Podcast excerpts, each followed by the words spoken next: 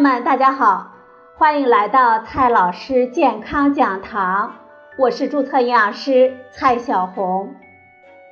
今天呢，蔡老师继续和朋友们讲营养聊健康。今天呢，我们聊的话题是吃菠菜能够补铁吗？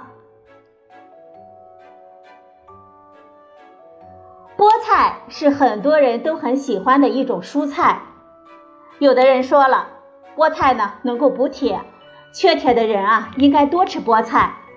这一说法有没有科学依据呢？今天呢，我们就聊这个话题。首先呢，先来看一下菠菜中的铁真的多吗？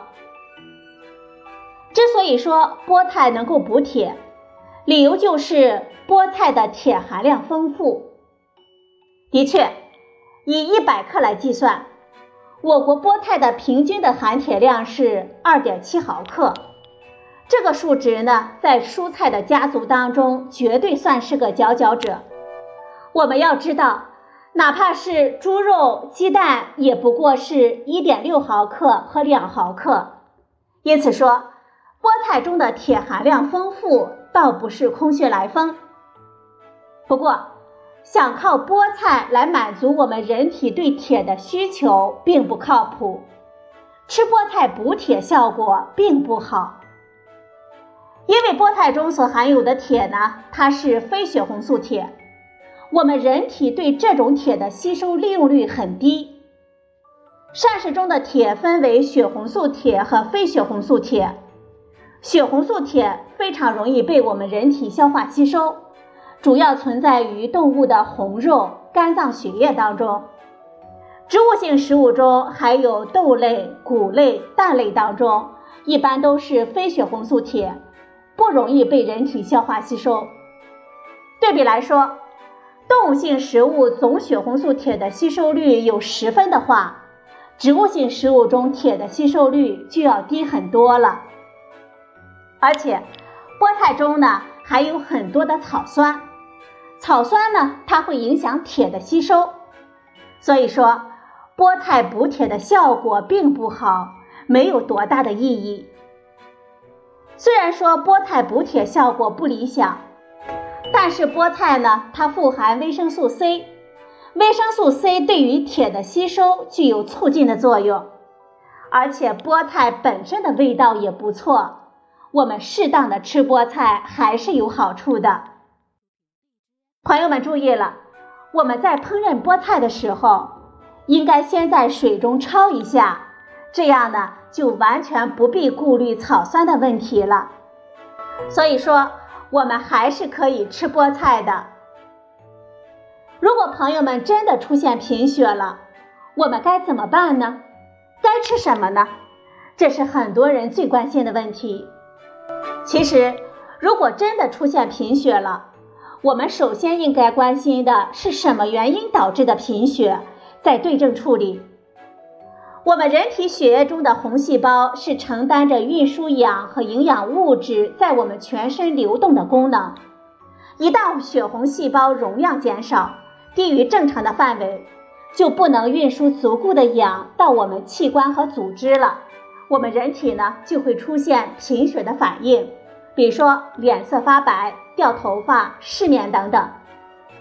贫血的原因呢有很多种，但是总体上有两个比较普遍的原因。第一个原因，造血原料不足或者是利用障碍所导致的贫血，比如说缺铁性的贫血，这是最常见的。第二个原因，失血性的贫血，比如说我们身体的凝血功能出了问题，或者是严重的外伤、肿瘤、消化性的溃疡、痔疮，或者是泌尿生殖系统疾病等等，都会导致失血性贫血。只不过呢，我们对于贫血总是会有很多误区，一说到贫血呢，我们只会想到营养不良、缺铁。实际上，导致贫血的原因是错综复杂的，病因不同，治疗方法呢也不同，而且治疗或者是缓解贫血的方法有很多种，仅靠饮食解决的非常少，吃铁锅炒菜的作用也是微乎其微的。如果不是缺铁性的贫血，仅靠吃点补血的食物，不仅不会缓解贫血的症状，还会耽误病情。